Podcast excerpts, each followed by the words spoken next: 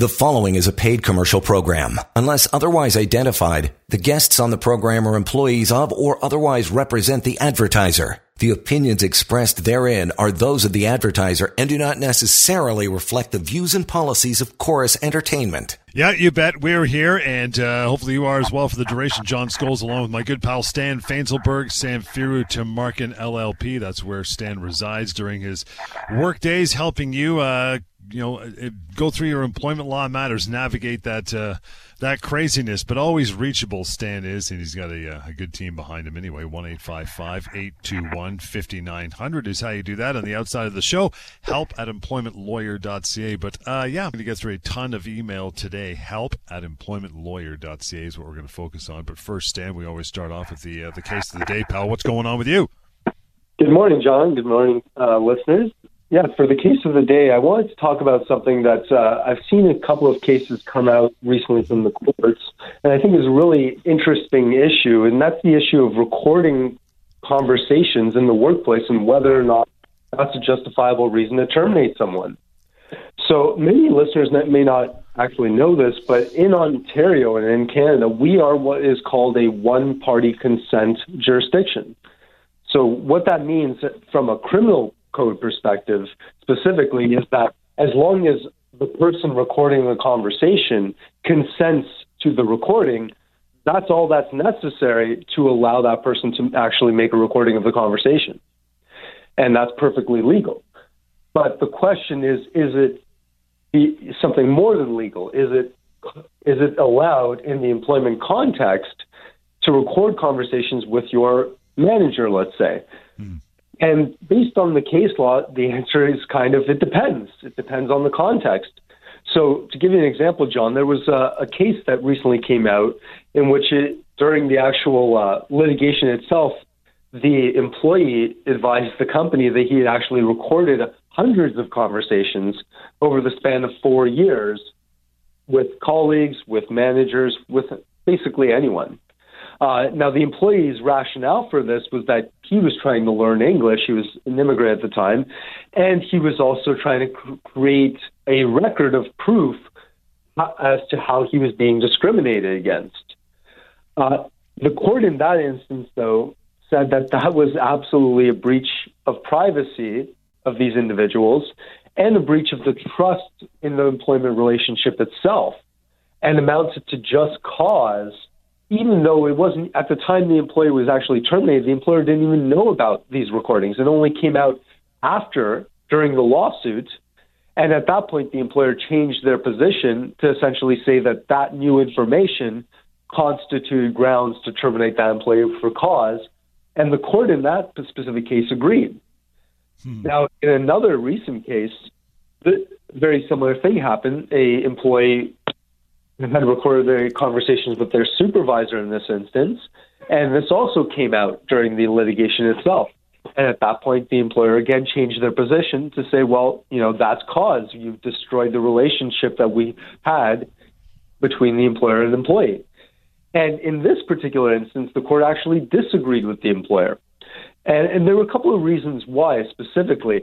You know, in that in this case the person was actually being constructively dismissed they were having their income reduced and the employee had reasonable concerns that what was being said in conversations to him or to other colleagues uh, was essentially deceiving him that they were right. talking well, very poorly of him talking about his performance in ways that was not true and he wanted to have a recording of the conversation or of just to make sure that the record was actually accurate because as, as I can tell you many times, uh, what's said in an oral conversation, often people don't seem to agree as to what exactly was said and seem to have different recollections.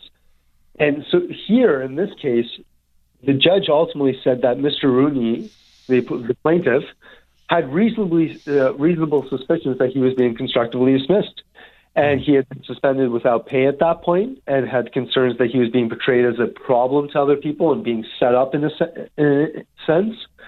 And that as a last resort he re- he recorded the conversations with his supervisor after all of this kind of already happened and after it was obvious that the employment relationship had broken down. Right. So, in those circumstances, to create the record he needed for his lawsuit, that was deemed to be okay simply because the employer had already engaged in the type of conduct that was that essentially the employee was alleging they were engaged in, and he wanted proof of that. So, can you record someone in a workplace? Again, it ultimately depends on the context. And what I would tell anyone is if they're doing it, just make sure that you, you know, you're not doing it just to do it. Like the right. individual in the previous case who recorded hundreds of conversations, you know, you're doing it in specific instances when you know the conversation that you're about to have is going to potentially lead to litigation and potentially lead to things that, like a constructive dismissal. Again, always reaching out to Stan with any questions uh, when we're not doing the show. Don't hesitate. Get some answers right. 1 821 5900. Marcus, thanks for hanging on for a moment. How are you today? I'm doing well. How are you guys? Good. What's uh, what's on your mind? So uh, I'm going to try and make the long story as short as I can. um, so I was working in a restaurant um, in a managerial role, a senior managerial role, and um, I was instructing a um, an employee on um, where to find something because she was new, so I was onboarding the employee. So I was bringing her around the the restaurant, showing her the different um, spots to do her job. When another employee uh, saw the interaction uh, and deemed it as inappropriate, uh, then went to the uh, individual who I was instructing. She said she didn't feel that it was inappropriate or anything that I was doing was inappropriate. That secondary employee then went to my boss and reported it to my boss. And then my boss called me in for a meeting and wanted me to sign a document saying that I wasn't appropriate with the staff. Um, I refused to sign the document and uh, disputed the fact that that's not what I did. There was an area for me to write my version of the event. I wrote down my version of the event and gave it back to my employer. He then told me, I cannot submit this because you didn't agree with what I wrote, and so we can't move forward. So that really rubbed me the wrong way, and I was quite upset about it. Um, I I uh, was kind of very um, visually not myself after that meeting. Mm-hmm. Uh, just just because the accusation, especially in these times and in general, is just egregious, and I don't think it should be something that's passed around lightly. Uh, so the individual who it was about, me and her, she reached out to me and she said, "Is this about so and so and so and so?" And I said, "Yes." And she said, Well, I don't agree with it. I never, uh, when I was asked about it, I adamantly refused. Uh, I don't know why this other employee is taking it upon herself to kind of throw you under the bus. So um, as as what as as things happen, you know, in a restaurant setting or any employee setting, word gets around.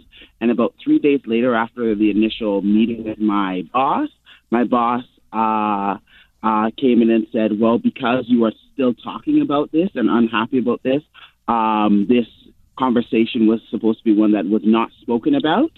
Uh, and because you broke uh, that confidentiality, uh, he said, we are going to terminate you. So it's ultimately terminated for something I didn't do. Wow. Stan, what do you think? Yeah. I mean, that sounds awful. I'm sorry to hear that. You know, I think you have to start with the understanding that ultimately, like if your boss is terminating you, even for this particular reason, they in Ontario you ultimately have an unfettered right to terminate someone as long as you provide them with a fair severance. So yeah. you can't look at it from a fairness perspective because I agree with you. Obviously, this sounds like an unfair situation, but they but they do have the power to do that. Now, if he's terminating you with with cause, essentially saying, "Well, what you did, we don't owe you severance," I would very much dispute that. I mean, you know, employers have extremely unreasonable expectations when it comes to confidentiality. In my view, uh, as you say, it's a small workplace. It involves three people out of, you know, I imagine a handful. Uh, yeah. It's, it's ex- extremely unreasonable for your boss to expect that that would not come out when there's three people involved already. Yeah. Uh, Did they pay you severance, Marcus? Did you get anything? Um, I uh, applied for EI, and uh, they w- refused to put in the paperwork for four months for EI. Uh, and uh, I literally was calling them. EI was calling them repeatedly. They were not answering my phone calls, my emails. So uh, I I got EI finally, but yeah, it, I the severance no. So your company didn't pay anything. So that's where I would say you have a claim against them because they absolutely do owe you severance. You know, just because they say something happened doesn't make it a fact. Uh, it's because they say you breach confidentiality doesn't mean a court's going to agree. And so in this well, case, and, and also I, I just want to uh, stipulate also the fact that I uh, nowhere on the document was it stated that this was uh, a, a, conversation that couldn't be discussed. Right. Like, and uh, the and one of the other things that that really pushed me was the fact that he said in the original document that because I disagreed with it, that um, that I was wrong. I had to g- agree to move forward. So I think it was because I disagreed that that was kind of the uh, per- proverbial um, fly in the ointment. Yeah, I mean, what you're talking about, I hear all the time where people put a piece of paper and said a warning of some kind, said sign this. You know, ultimately, that letter is just one person's opinion. Is just the company's opinion of what's happened. It doesn't mean it's a reflection of what actually happened. It doesn't actually mean that you did anything wrong. But because of the context of the relationship and the power that the employer has, you know, you can't really fight them if they say, "Hey, we're going to warn you for this." Uh, you could say it didn't happen. You can talk about how you dispute it, but it's the employment file. Like it's their file. It's their subjective view of it. If they have a subjective view that you disagree with, you, know, it's hard, really hard to change that opinion or fight that. At the end of the day, you know, it doesn't mean that they're right, and certainly if they didn't pay you a severance that certainly doesn't sound right to me. Uh, I would definitely tell you call us, you know, during the week and speak to a lawyer and see what we can do for you because it doesn't sound like cause. And the fact that they frankly took 4 mm-hmm. months to get record of employment is something that we can actually say is punitive and, and entitles you to more money beyond the severance as well.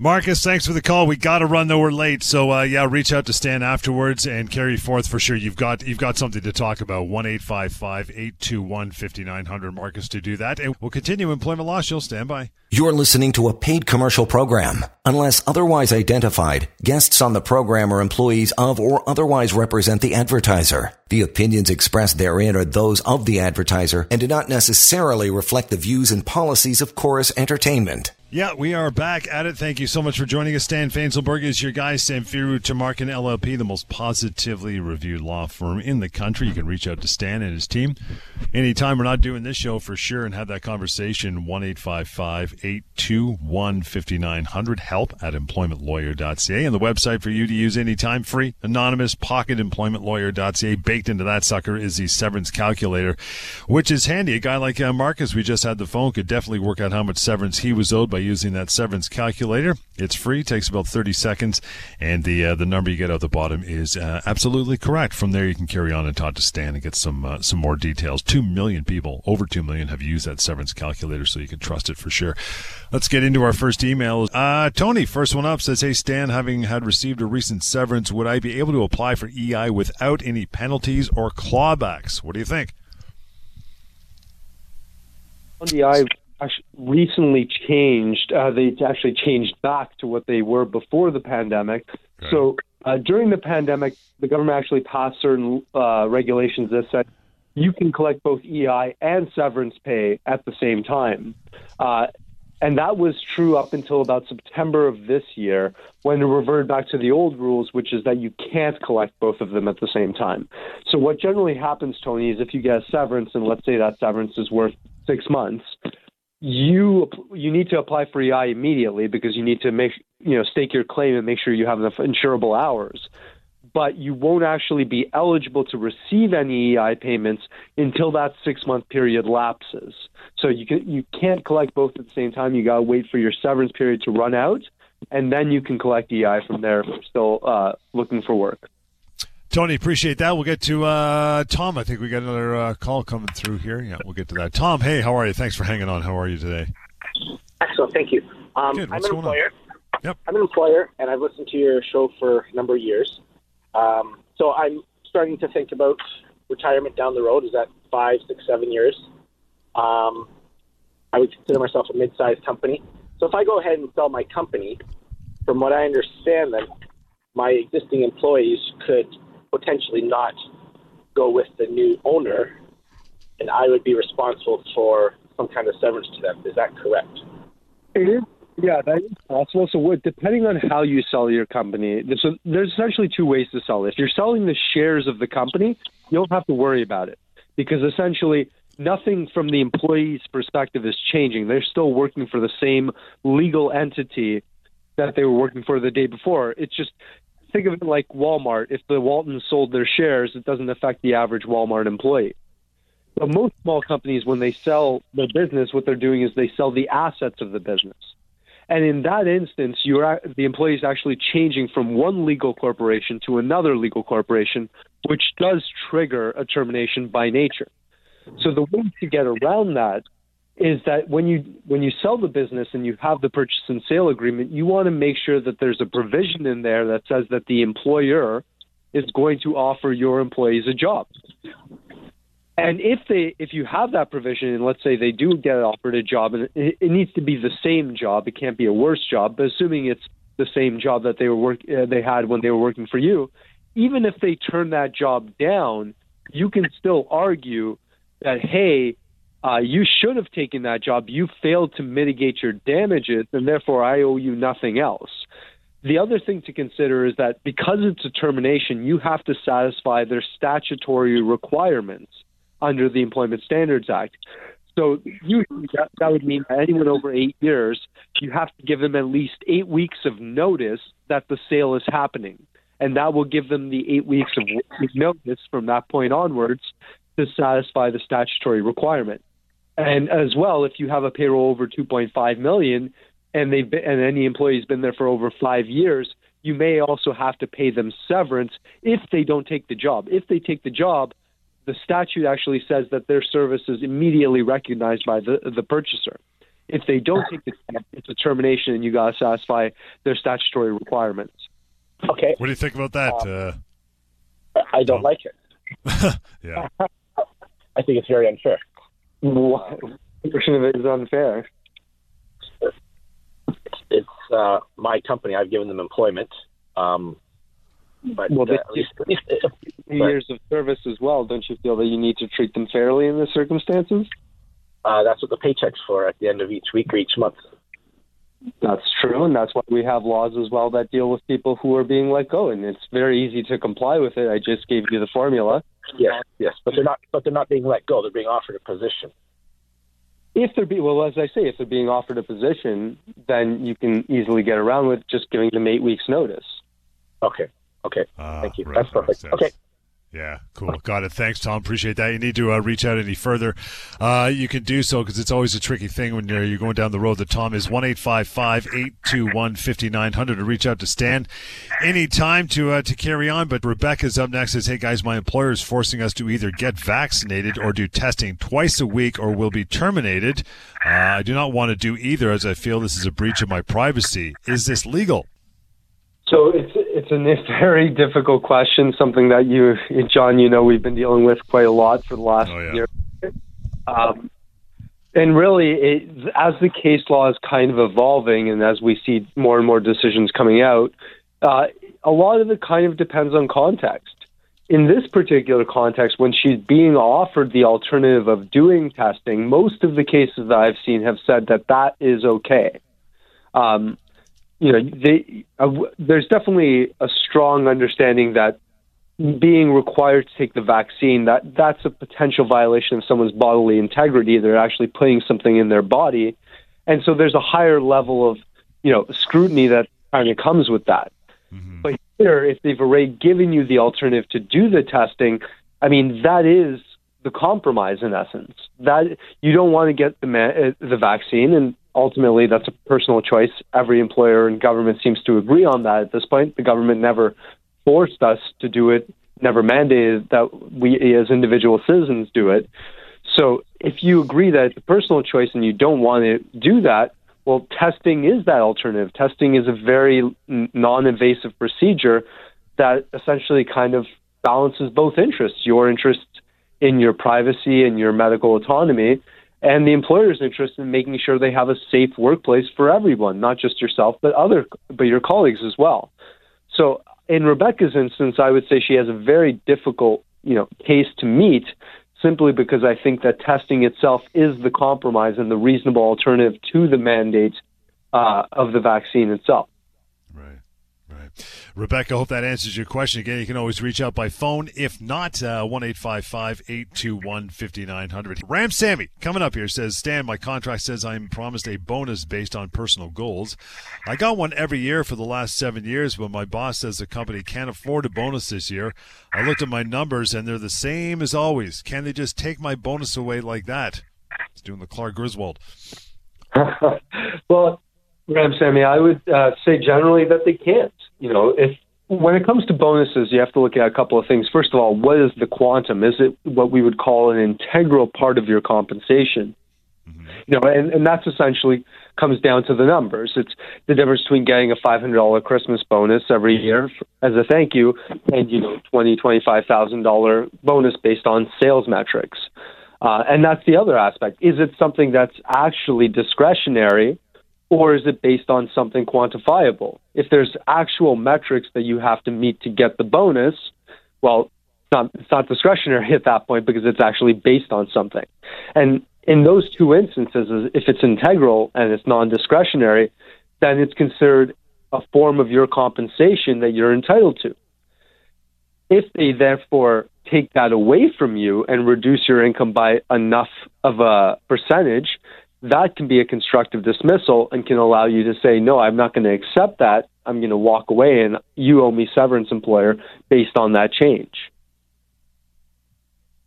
Hope that answers most of the question. We'll uh, keep moving on here. Ram Sammy down to uh, to Ilya. Ilya's next. Very short one says, "What do you do if you have problems with your manager at work?" a short question, but definitely a complicated issue, John. Exactly. Yeah. Uh, yeah.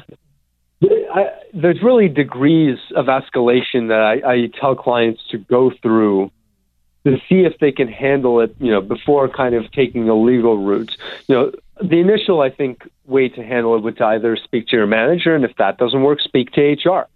You know, HR is there. You know, the important thing to remember is that HR is actually not there to protect you; it's there to protect the company from any liability. But sometimes your interests and the company interests align in that sense, and HR will help you out. Uh, if HR is not helping you, then you can escalate it again. You can either choose to go the Ministry of Labor route, and essentially, there through the Ministry of Labor, you can file what's called a toxic workplace or harassment complaint, uh, and somebody from the ministry will actually come into your workplace and do an investigation. It, the other alternative, if things are really bad and you can't really take it anymore, well, that in and of itself constitutes a constructive dismissal. You know, the there's two branches to a constructive dismissal. There's either the one that we often think about, which is a unilateral change in the contract, like a reduction in salary or something like, or the taking away of a bonus, as we just talked about with Ram Sammy. But the other branch is what we call the toxic work environment branch of constructive dismissal. And what this theory essentially says is that if your employer is creating an inhospitable workplace for you that's essentially toxic, then nobody has to accept that. Nobody has to work in that type of environment. And they can choose to essentially leave and claim that that toxic environment itself was a termination, right. a constructive dismissal, entitling them to severance.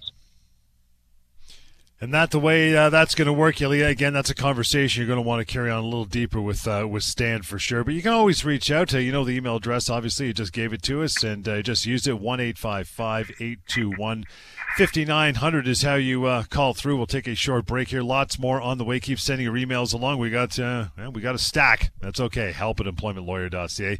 We'll continue with the Employment Law Show. Hang on. You're listening to a paid commercial program. Unless otherwise identified, guests on the program are employees of or otherwise represent the advertiser. The opinions expressed therein are those of the advertiser and do not necessarily reflect the views and policies of Corus Entertainment. Yeah, welcome back to it. Stan Fainzilberg is your guy representing Samfiru Tamarkin LLP. You can reach out to Stan anytime with your employment law matters or questions. When he's not doing the show, is uh, reachable help at employmentlawyer.ca and then 1 821 5900 and talk to us. Back to our email list here. Uh, Alex is up next. Says, "Hey Stan, does one and a half times pay for working on a statutory holiday only apply to hourly wages or other forms of pay as well, such as salaried employees?" Overtime applies to everyone. It doesn't matter how you're getting paid ultimately.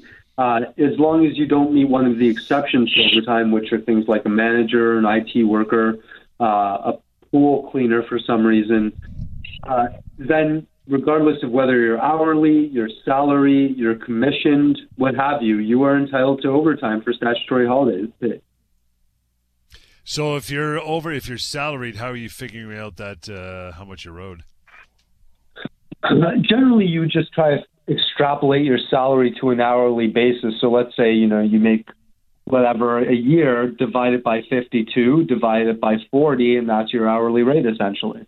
And so it's one and a half times that hourly rate for overtime outside of managerial and pool cleaner and other stuff. It's interesting. It's interesting. A lot of people probably don't know that. They, they even get overtime being a salaried employee. They just figure this is what I get a year and how many hours I work is what I work. But uh, that's good to know. Appreciate that note, Alex. Catherine, you're up next. Says, hey guys, I'm currently on LTD, long-term disability, and I've been with my employer 20 plus years. I'm 62, and if I remain on LTD until 65, would I still be entitled to a full severance after LTD cuts me off?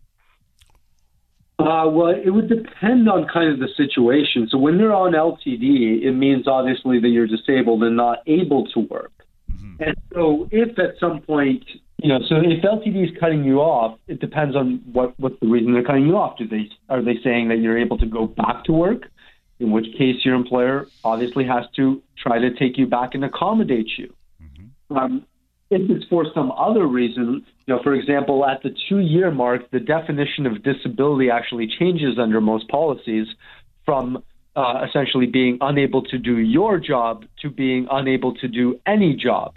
And so, let you know, if you're an IT person and you can do your job, and all of a sudden after two years, LTD might say, "Hey, well, you can flip burgers, so you, you, you get cut off." That doesn't mean that you're ready to go back to work your doctors probably are still saying that you're not able to work in your position. At that point, what can happen is it can be a frustration of contract situation, essentially a situation where through neither party's fault, the employment relationship can't continue, in this case, due to a medical disability. In that particular context, you would be entitled to your a, a severance. It would just be limited to your minimum entitlements under the statutes. Plus, I guess in Catherine's situation, she's saying she's 62, but uh, if she remains until 65, a part of that she'd have to refer to her policy, but most policies would cease to exist at the age of 65. I mean, if she was 40, then she'd have an argument for, for many more years, but she's 62. She's probably looking at a top out of three years anyway. And the cutoff is more really the end of the policy at that point, I think, Stan. So she'd probably have to look at her uh, her policy and see when the uh, the cutoff is, because I know 65 is a pretty uh, pretty common thing. Who we got next? Uh, Kelsey. Kelsey's working. Kelsey says, uh, I've been worked through two separate employment agencies for the same company for over 20 years. They laid me off during the pandemic, and then in January, I guess last January, the employment agency terminated me. Is there anything I can do? What do you think about that? Yeah, I mean, firstly, there's no question that the employment agency owes her severance. Uh, I don't think the employment agency is likely even going to deny that when you're employed by an employment agency, they are by definition your employer, even if you are working at some other location. The interesting question, I think, here, John, is whether the place that she worked at for 20 years, whether they can be considered her employer and whether right. they can be sued as well.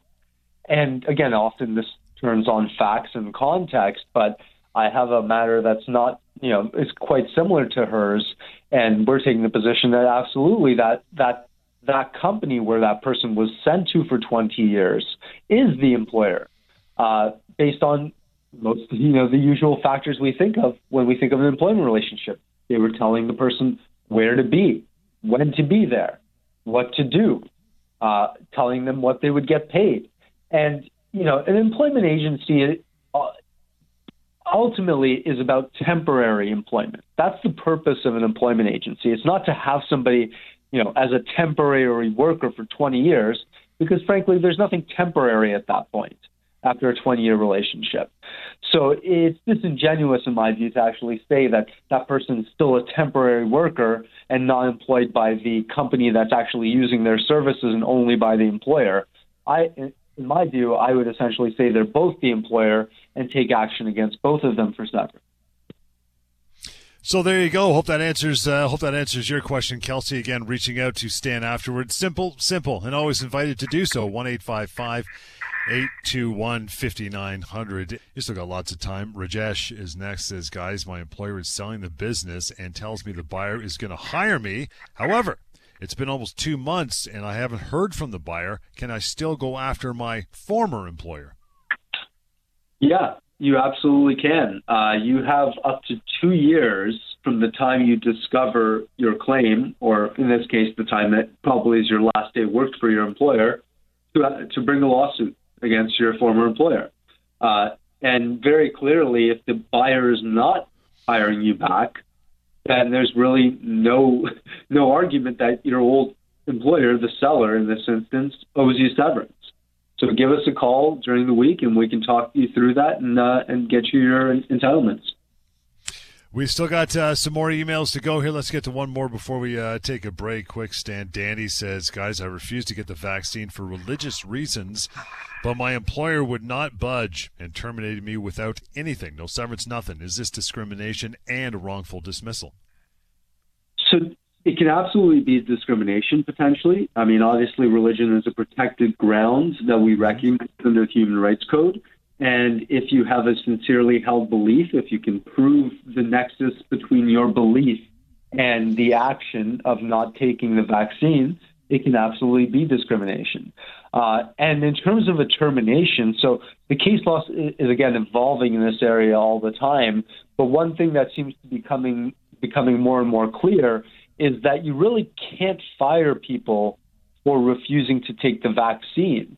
And the rationale essentially is that if we all agree that this is a personal choice and that nobody's being forced to do it, which is, you know, the general basis of what every employer I've dealt with has argued that we didn't force them to do it. We just have a policy that essentially doesn't allow them to work. Well, if you're not forcing them to do it and agree it's a personal choice, you can't then make it a disciplinary action, essentially saying that because of the personal choice you made, it's willful misconduct in this case, and we're going to fire you for cause. That that is a very difficult position to take, and one that courts and arbitrators seemingly agree is not justifiable. Guys, we'll take one more quick break and back to more of our uh, more of our emails. Thank you stepping up and sending these, by the way. You can continue to do those uh, after the show, of course. Help at employmentlawyer.ca. We continue with the Employment Law Show. Hang on. You're listening to a paid commercial program. Unless otherwise identified, guests on the program are employees of or otherwise represent the advertiser. The opinions expressed therein are those of the advertiser and do not necessarily reflect the views and policies of Corus Entertainment. Alrighty, welcome back. Stan Fainzilberg is your guy. John Scholes here as well on this uh, hour-long show. We always encourage you to reach out afterwards, get some more information, have a chat with Stan and his team. There's uh, no obligation. It's uh, going to cost you nothing, right? One eight five five eight two one fifty nine hundred. You can also go to the website pocketemploymentlawyer.ca. There's so much to be learned there. It's free. It's anonymous even before you make that phone phone call, and you will have access as well to the severance calculator at pocketemploymentlawyer.ca. And the email address we're pulling from today, and every show for that matter, help at employmentlawyer.ca. Next one right now is uh, Claire. Let's get to Claire's email. Stan says, My department is being outsourced to another company, and this new company wants me to stay on as a contractor. Is that even legal? Yeah, an interesting situation. And again, I think it all turns on facts. But really, if Claire is going to be doing the exact same job that she did as an employee, uh, and they're just calling her a contractor, I would say that that is likely disingenuous, uh, and that for at least employment reasons, that person is very much an employee. Such that if they do get fired at the end of uh, at the end of their relationship, they're still owed severance regardless of what you call them. Claire, appreciate that uh, quick and dirty answer. But uh, if you want to reach out further, you can always uh, call Stan. Jason, you're the guy. You're up next. Is hey Stan, is the general rule of thumb? Here we go. Two weeks of severance for every year I work there. Aha! Jason hasn't been catching the show for the last ten years, but that's okay. Give him an answer. What do you say, Stan? Yeah. No, I mean there really isn't a general rule of thumb. I know everyone would like a short, uh, a short, quick way to try to figure out. And, and as you know, we we have that app available uh, at the Pocket Employment Lawyer. But if you if you are looking for like a just a basic understanding, I would say that it's about a month per year, not two weeks per year. That's usually someone's minimum entitlements, uh, and kind of goes up or down from there depending on service years of service, age, mm. and how senior that person is within the organization. Albert's up next. Says, "Can an employer terminate you while you're on disability leave?" Well, I mean they can, but that's a that's a big bowl of wrong. What do you say about that, Stan? Yeah, I mean, in theory they could, John. I mean, if you're yeah. like a you know a hundred person restructuring and you just happen to be caught up in that restructuring, I mean your position is being eliminated, then in reality that's not discrimination, and there's really not much you can do other than get your severance at that point. But if there, you know, if it comes down to an option between the, the employee who's on disability and some other employee, well, in that instance, if your mind turns to, well, we'll just get rid of the guy because that person is disabled and they're not here right now, that is absolutely discrimination. Even if it's not the main reason you're terminating that employee, even if it's just 1% of the reason, that constitutes discrimination and is a violation of that person's human rights. And we hope that answers the question. By the way, as we uh, get to the end here in a few minutes, you can always reach out to Stan and do so. Don't hesitate. 1 821 5900. Robert says, I was terminated after 12 years of service. Uh, it was a technical role. I'm in my 40s. I was offered 25 weeks severance. Stan, is that fair? That sounds low uh, to me, absolutely. I would think that, again, you know, using the rule of thumb of about a month per year, that's where I would start, and then try to gather some information and context about the individual themselves and their particular position, job, etc., to determine whether that's fair. Does it need to go down, or do they, in fact, get even more than a month per year? Again, quick answers, but you can reach out for more information. Bob, Big Bob says my employer gave me a month of working notice, one month, 30 days. I have an interview in Haliburton, and she denied my request for time off for that interview. Is that allowed? That's kind of a broader question, right? You've been given uh, you've been given some notice, and in the meantime, you got to find a new gig if you can. What do you think about that, uh, Stan? Yeah, well, a lot of people don't you know like it or understand it, but working notice is actually a perfectly legal way to satisfy somebody's entitlements. Um, you know, most companies don't do it. Most companies don't want to unmotivated employees sticking around, being able to cause God knows what kind of mayhem. Uh, but in the instances in which a company is okay with it, unfortunately, there's nothing the employee can do. But at the same time, if you're going to give somebody working notice, you have to understand the purpose of it. And the purpose is to ultimately give them the opportunity to understand, while they're still collecting a paycheck, mind you, that their job is ending and they got to find another one. So if if they do have a potential interview coming up, then the employer actually has to allow that person to go and conduct that interview. Otherwise, it undermines the essential purpose of the working notice itself. Let me get to James. This is a question still being asked uh, even now. Stan says, I've been off work uh, for a week with a cold. I told my employer yesterday that I feel good enough to return to work next week, and they told me that I would have to go for a COVID test showing I was negative, or they could not let me come back to work. Do I have to go for that COVID test? Yeah, you know, if you asked me a year ago, I would say absolutely. Uh, I, but again, things are evolving, and it's much more and more difficult to kind of understand the rationale for these things. And ultimately, I mean, I would say you should probably go for the COVID test.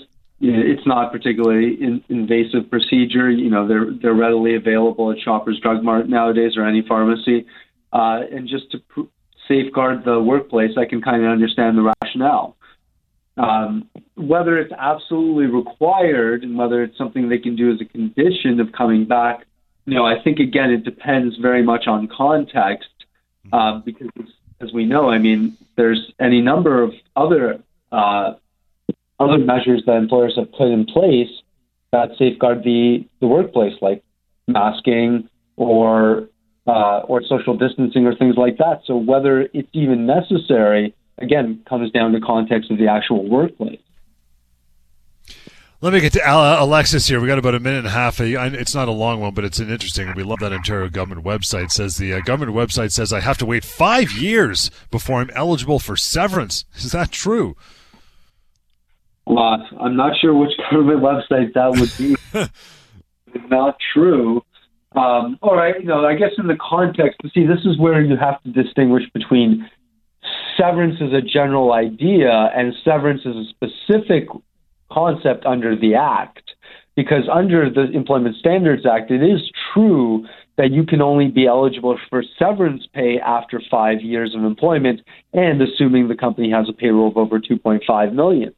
But when we talk about severance on this show or just generally, we're just talking about money that people are owed upon termination. And, you know, sometimes that encompasses what they're owed under the statute, including severance pay, but oftentimes it doesn't. You know, and, and if you were a three-year employee, you're still entitled to some form of severance, just not the specific severance that's talked about under the Employment Standards Act. And with that, we are done, son. You want to reach out to Stan Fainzilberg now? Do so. Don't hesitate. Uh, the number to call anytime, 1 821 5900. Email is help at employmentlawyer.ca. And that website, again, free, anonymous, access to the severance calculator. Good tool. Two million plus have used it.